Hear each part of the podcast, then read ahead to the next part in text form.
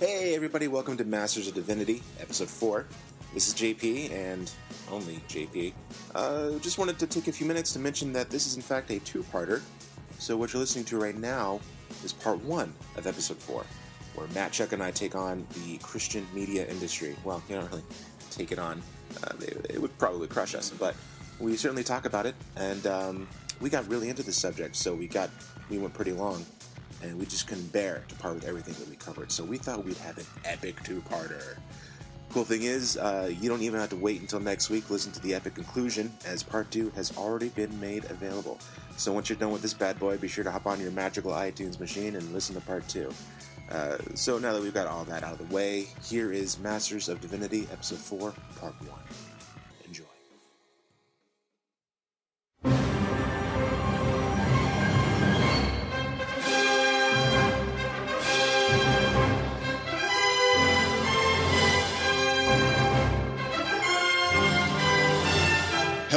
Welcome to Masters of Divinity.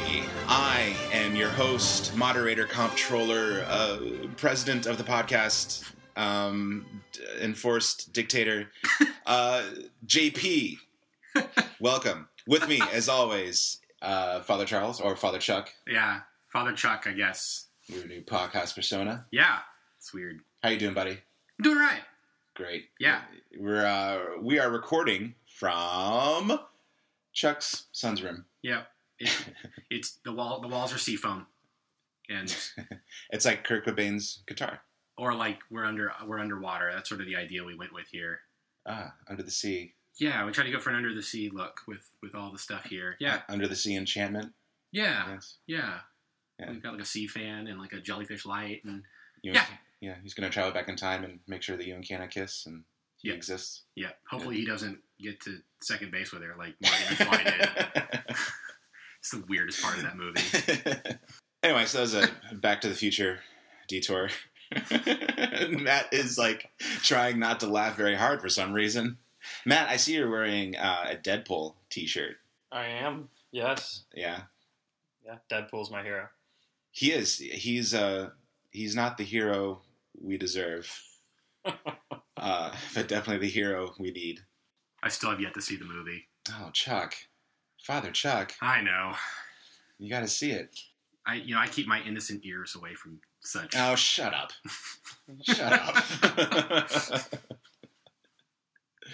Yeah, I just sit back at the beginning of these things and listen to the two of you go.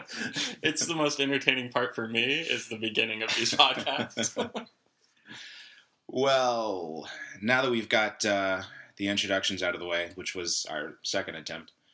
Today we thought that we would talk about, I've been using the word Christian industrial complex. Is that a bit hipster of me to say that? Christian industry? Mostly concentrating on music and film.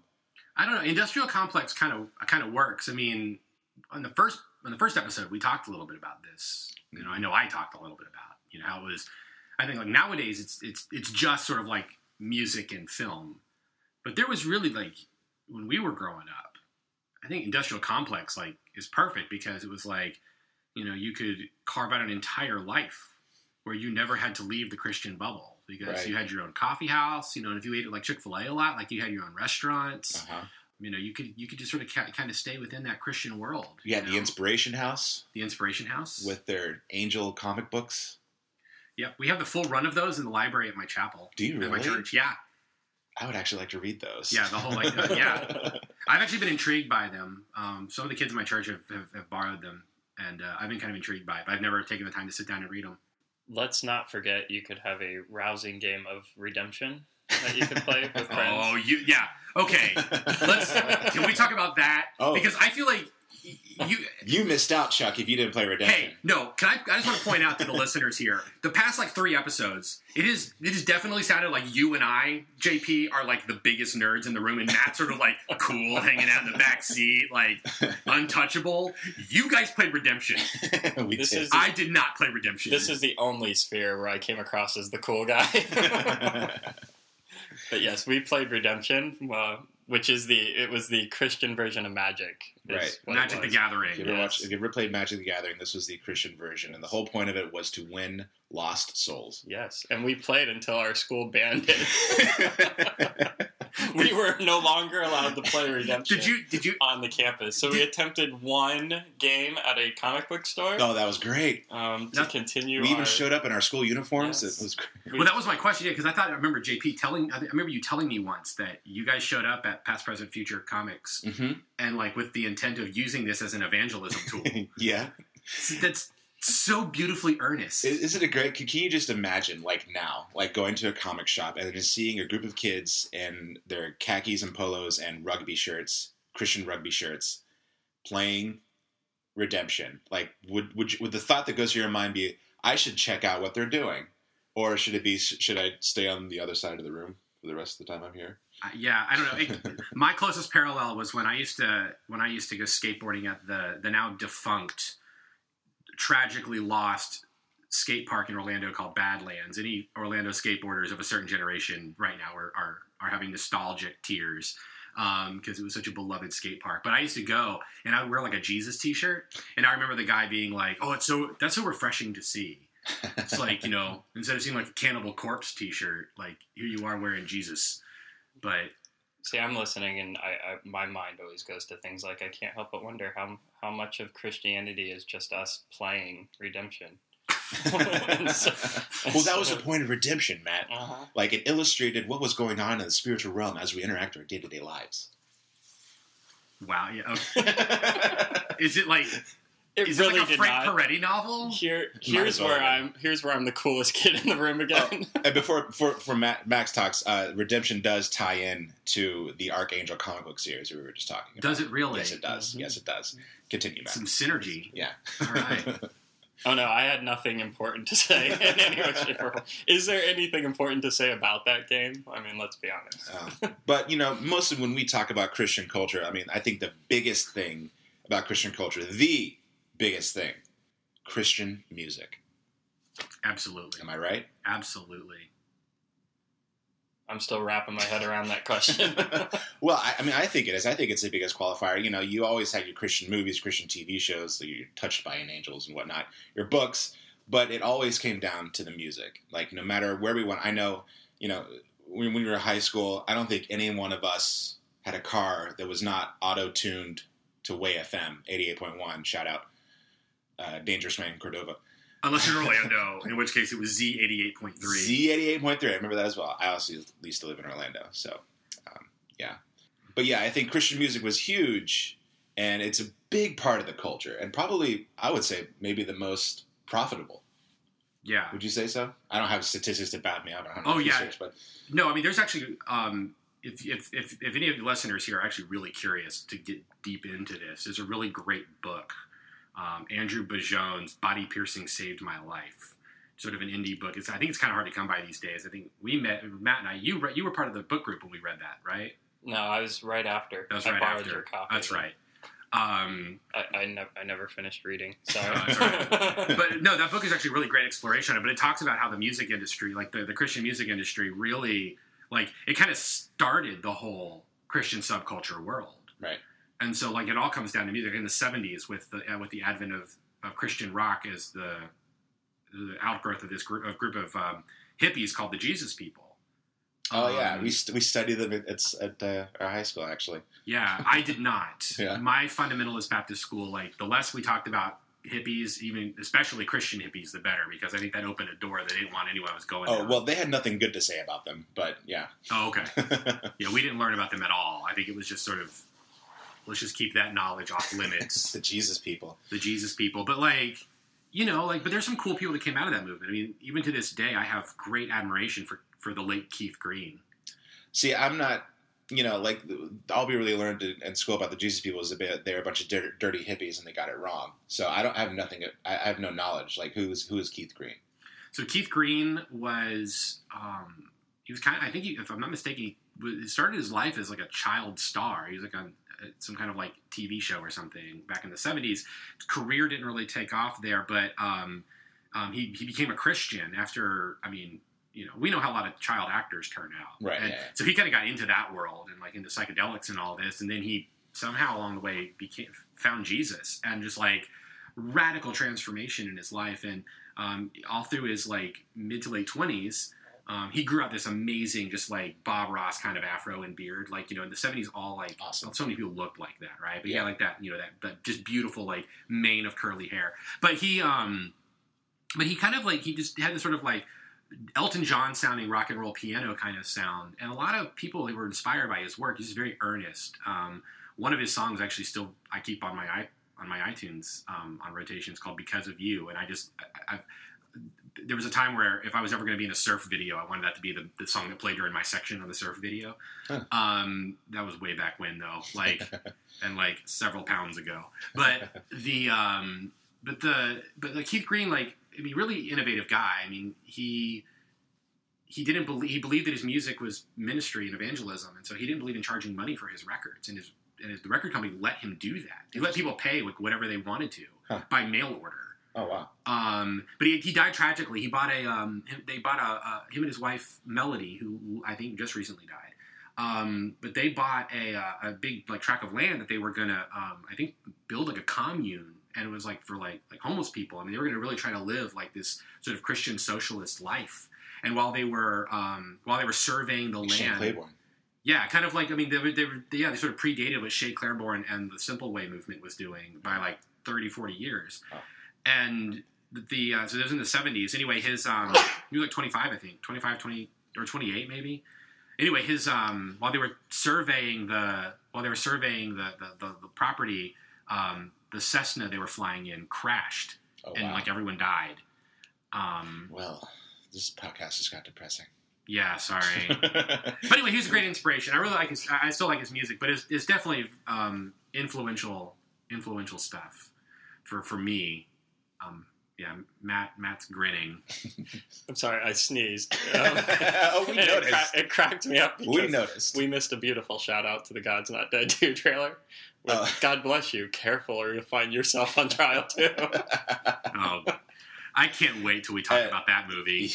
And can I just say, I am proud that Matt used the Obama sneeze, where he covered his mouth with his elbow instead of his hand. So it's the vampire sneeze. Oh God. Well, yeah. So Keith Green.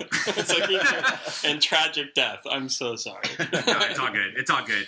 But yeah, I mean, like that. But that group of people, like, they started this whole like music movement. And like for me, like I know, like we've talked about our different experiences growing up with it. And you guys have a little bit of a different background than me. Like, I mean, Matt, I think you and I have some similar stuff. Like, I was actually forbidden from listening to non-Christian music.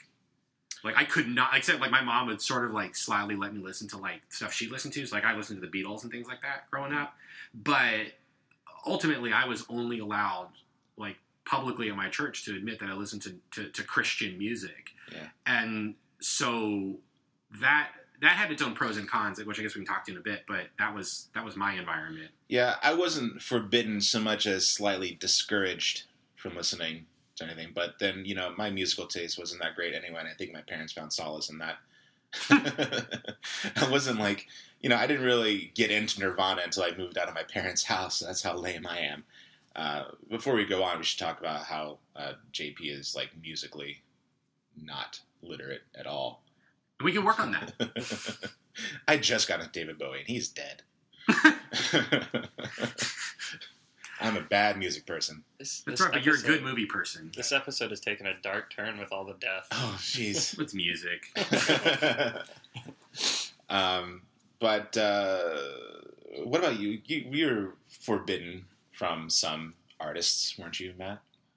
Well, in case my mom and dad are listening, I won't say forbidden. I will say that Stephen Curtis Chapman was too rockin' for our house. Really? Or maybe they just knew he was really lame and doing you a favor. Music was definitely a sheltered environment growing up. Mm-hmm. But I mean, that plays into, I mean, I would shift our whole podcast, but I mean, that plays into, I also wasn't allowed to watch or play with He-Man. So calling our podcast Masters of Divinity after He-Man's Masters of the Universe, that would have been a big no.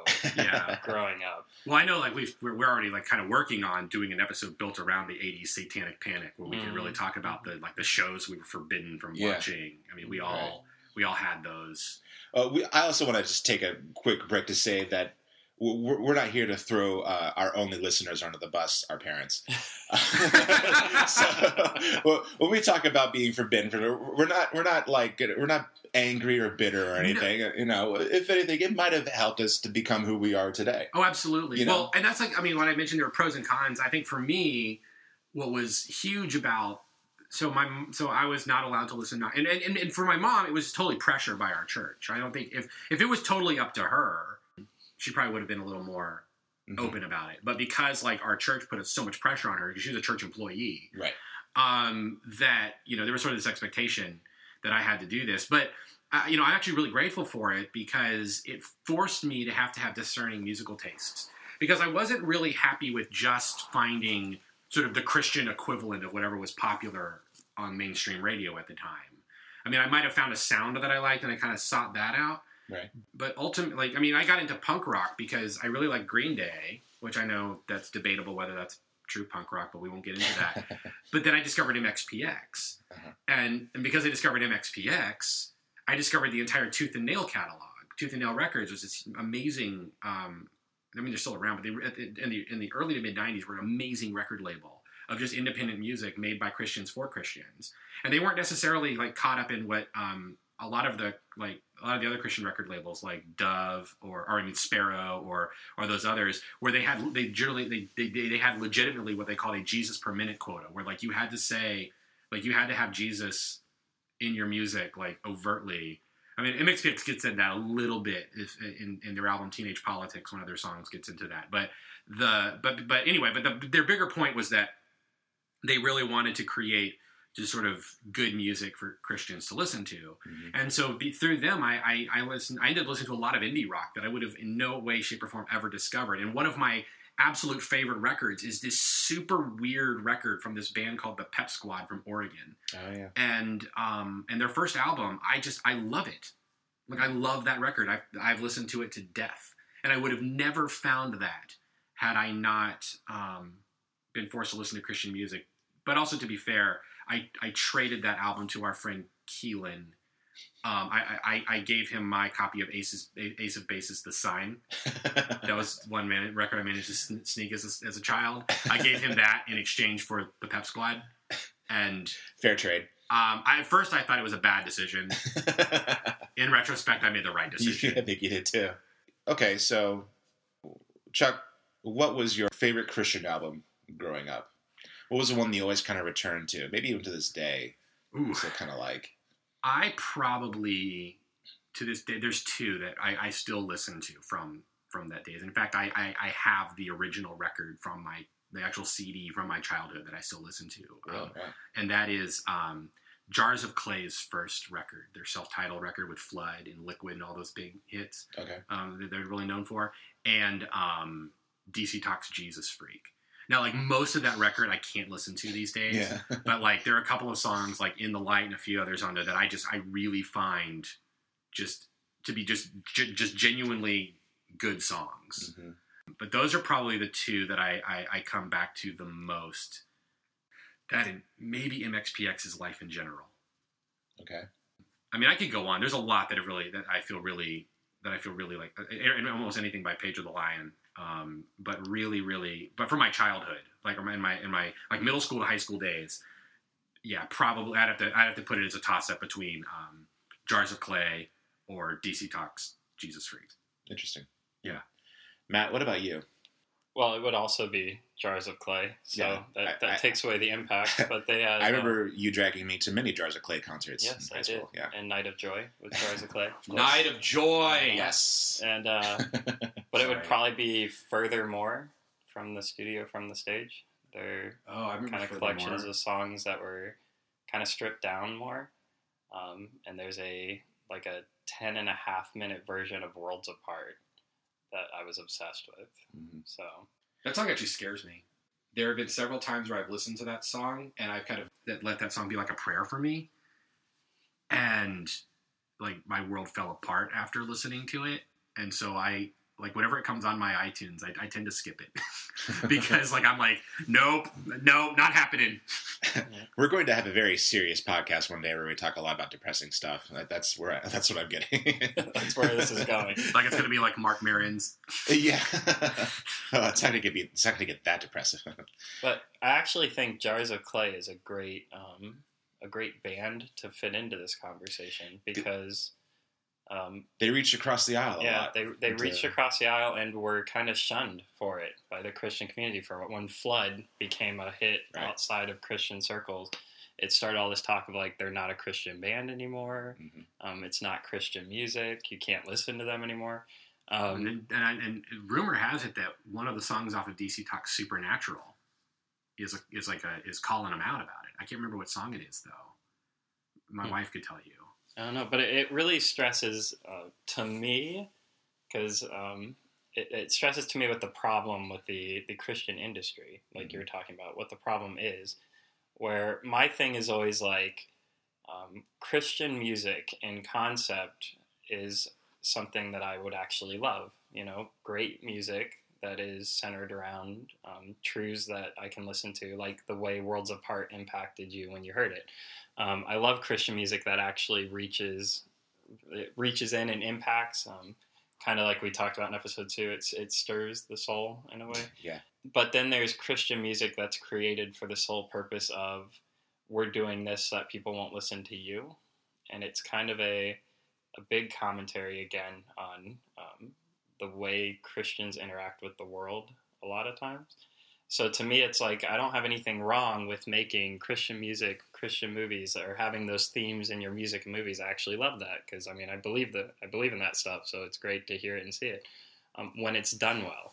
So it's always like, why do we have to have this industry called Christian music instead of just having bands making great music and putting in the truths? And when you'd have a band actually do that, their song would cross lines, and people would be listening outside of that circle.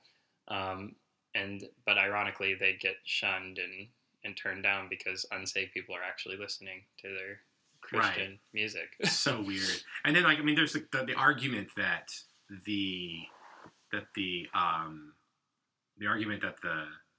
so-called secular industry isn't going to want to hear anything about God in their music, which I mean, sometimes I get, sometimes I don't. I mean, one of the stories that I find very interesting, one of those beautiful songs ever written is... My foot is asleep. I'm sorry. I'm like waving my leg around trying to get it awake. Sorry. Yeah, so if there's a lot of noise, it's JP fidgeting. One of those stories that I find fascinating is one of the greatest songs ever written is "God Only Knows" by the Beach Boys off of their Pet Sounds record. And one of the stories behind it is that Brian Wilson was told, well, "You can't call that. You can't have a song called God Only Knows. That won't play. That won't sell." And Brian Wilson was like, "You know, well, I'm not changing it." And it shot up the charts, and it surprised a lot of people because you just don't have songs with God in the title in pop mainstream radio. And that was in the 60s. And so, like, to think even nowadays, like, you hear that. But, you know, I just don't know if I buy that argument all the time. I think the deal is like, when it's corny and sort of forced, that's when it gets obnoxious. I mean, because we talk about Christian music, like, what makes music Christian? Mm-hmm. Is it just because, like, they sing about Jesus every 6 seconds? Is that what makes it Christian? Right. You know, and that's an ongoing. I mean, the Dove Awards, the Christian Industry Awards thing, they're constantly having battles about the definition of Christian music. Because one of the stories that came out was several years ago, in Andrew Bijon's book, they talk about this, that Sixpence None the Richer was up for a Dove Award for their song "Kiss Me," really, which was a cover of there was a cover of a 70s song. And they really quickly had to, like, revise their rules so that they could exclude them from getting the award because that song didn't reflect Jesus or whatever. Hmm. And so, but the problem with that definition is then it arguably excluded any kind of instrumental music. Right. Because if music cannot be overtly communicating about Jesus, well, then how do you do that with instrumental? How do you do it with other things? So they're always having these battles about the definition of it. But like anything Mozart made, much of what Mozart made would arguably be Christian music because he wrote mass settings. Right. But a lot of people don't consider that Christian music because he wasn't working within the paradigm of a subculture recording industry that puts a label on it that way. Yeah. And I know we want to talk about Christian movies and other things. Right. Well, I also wanted to kind of add in, I think, one of the other traps was, I love making this joke because it's one of my favorite memories growing up and I remember trying very hard to find a Christian band or a Christian album to be really into. I did eventually kind of start really liking Newsboys, but I grew out of them very quickly because I really only liked their live shows. I mean, they're recognized even outside of the Christian world as having put on one of the best live shows ever. Yeah. But I think one of the biggest trappings of the Christian industry is in terms of music was trying to provide an alternative to something that's already established. Yeah. And I think that's just not just music. It's that's all over in the Christian culture of books and movies and everything. I remember going to a website that said if you like these bands, you'll like this band. And I remember seeing, and I wasn't super well versed, but I knew my secular bands. And there were things like, if you like Rage Against the Machine, you'll love Audio Adrenaline. And if anyone's ever heard either of those bands, they couldn't be either further apart. There was also, if you like Nirvana, you like the OC Supertones, which is a ska band. Wow. I don't even think OC Supertones would like that comparison. No. No.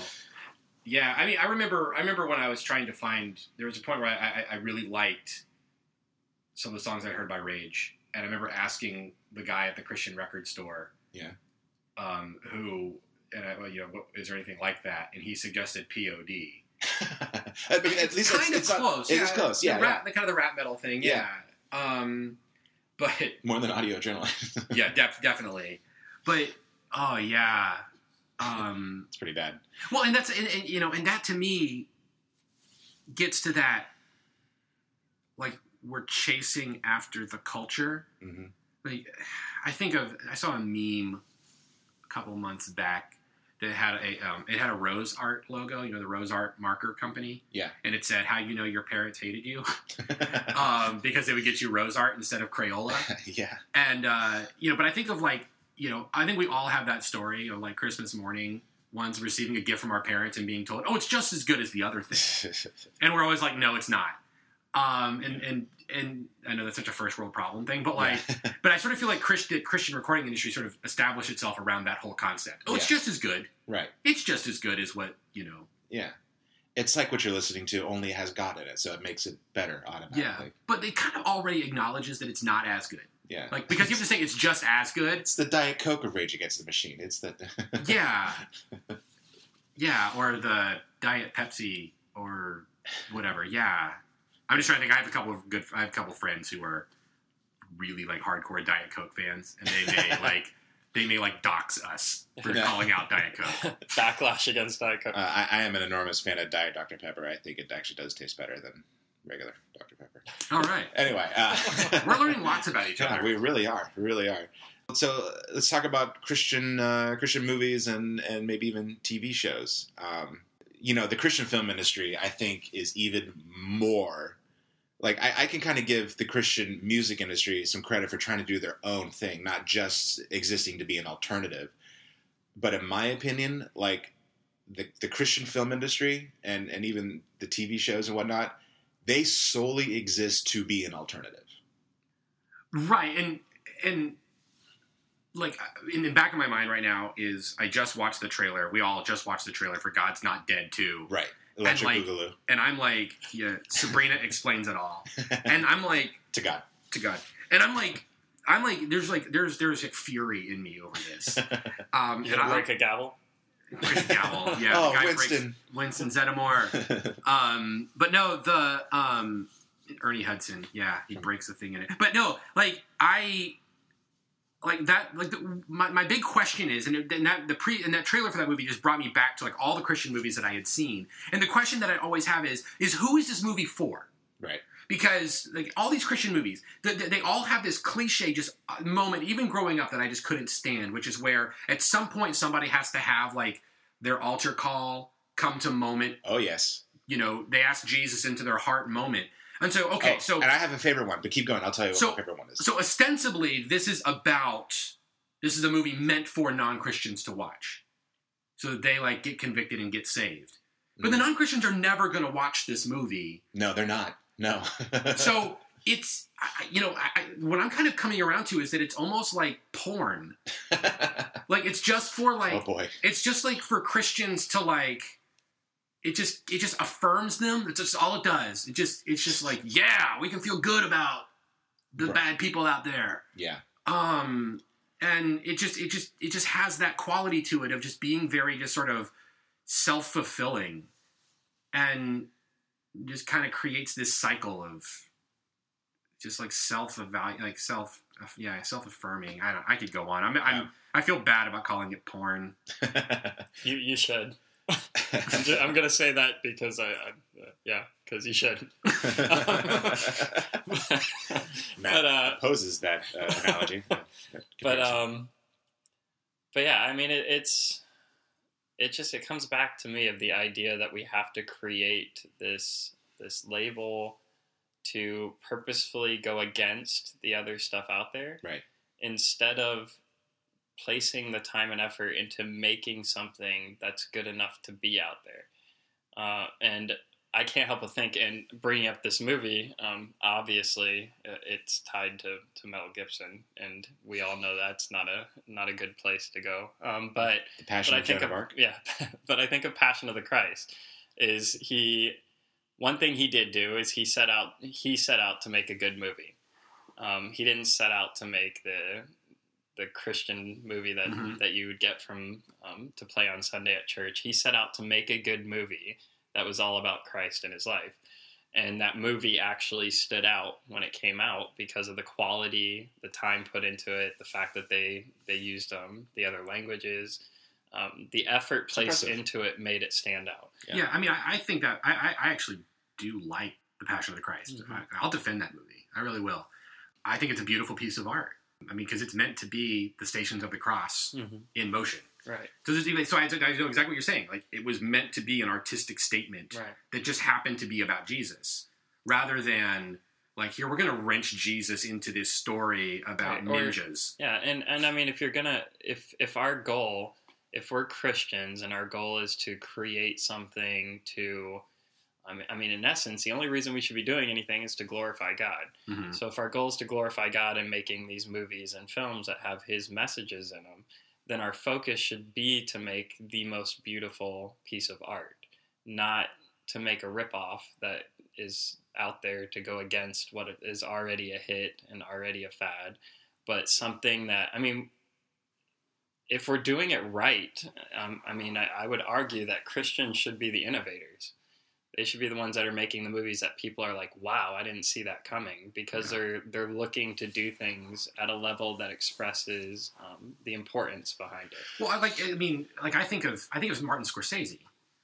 I think of like The Last Temptation of Christ. Right. People would say that's a non-Christian movie. Oh yeah. But then like there was a guy that drove a bus into a movie theater to protest it. Yeah. Right. But at the same time, like, it's super Christian, right? Because the whole idea is that it's that, you know, Jesus, who the Bible admits was tempted in all ways like we are, yet without sin. So it explores like this last final temptation of Jesus, and the temptation, you know, of him to change and do something other than what he was called by God to do and incarnated by God to do.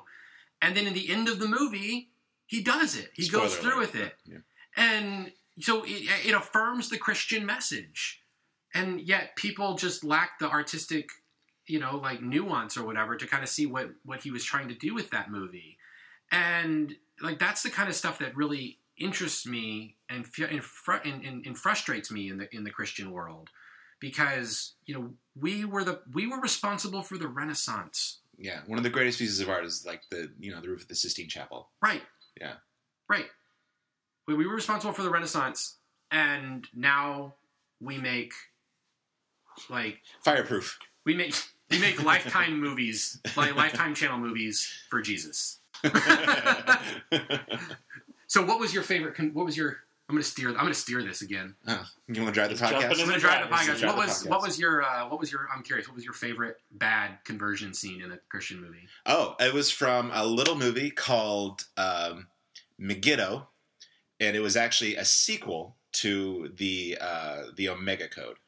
Okay. Yeah, the Omega Code was just like one of a billion movies about like the Antichrist and well, there was no rapture, but there's the Antichrist and the end of the world and all that. The sequel was about like basically like the literal, war that took place in the Valley of Megiddo, which is actually, I think it was actually shot in the Valley of Megiddo using like the production value was incredible because apparently the guy that owns the company that makes like tanks and military grade like weapons for movies is like a hardcore Christian, and so he just like gave this production all this stuff to use like willy nilly.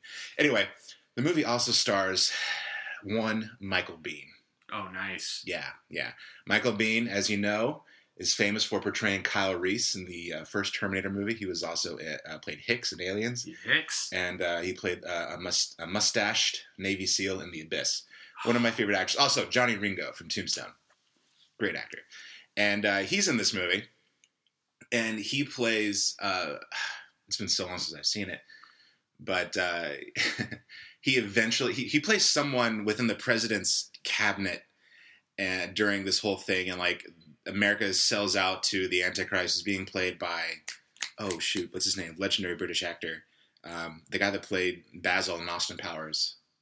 Michael Caine? No, Michael Caine. Oh, God, I wish. He played Austin Powers' dad in the third movie. What's his name? Legendary British actor. This is bad. Whatever. We can look it up later, and we can put it up on the blog. Yeah.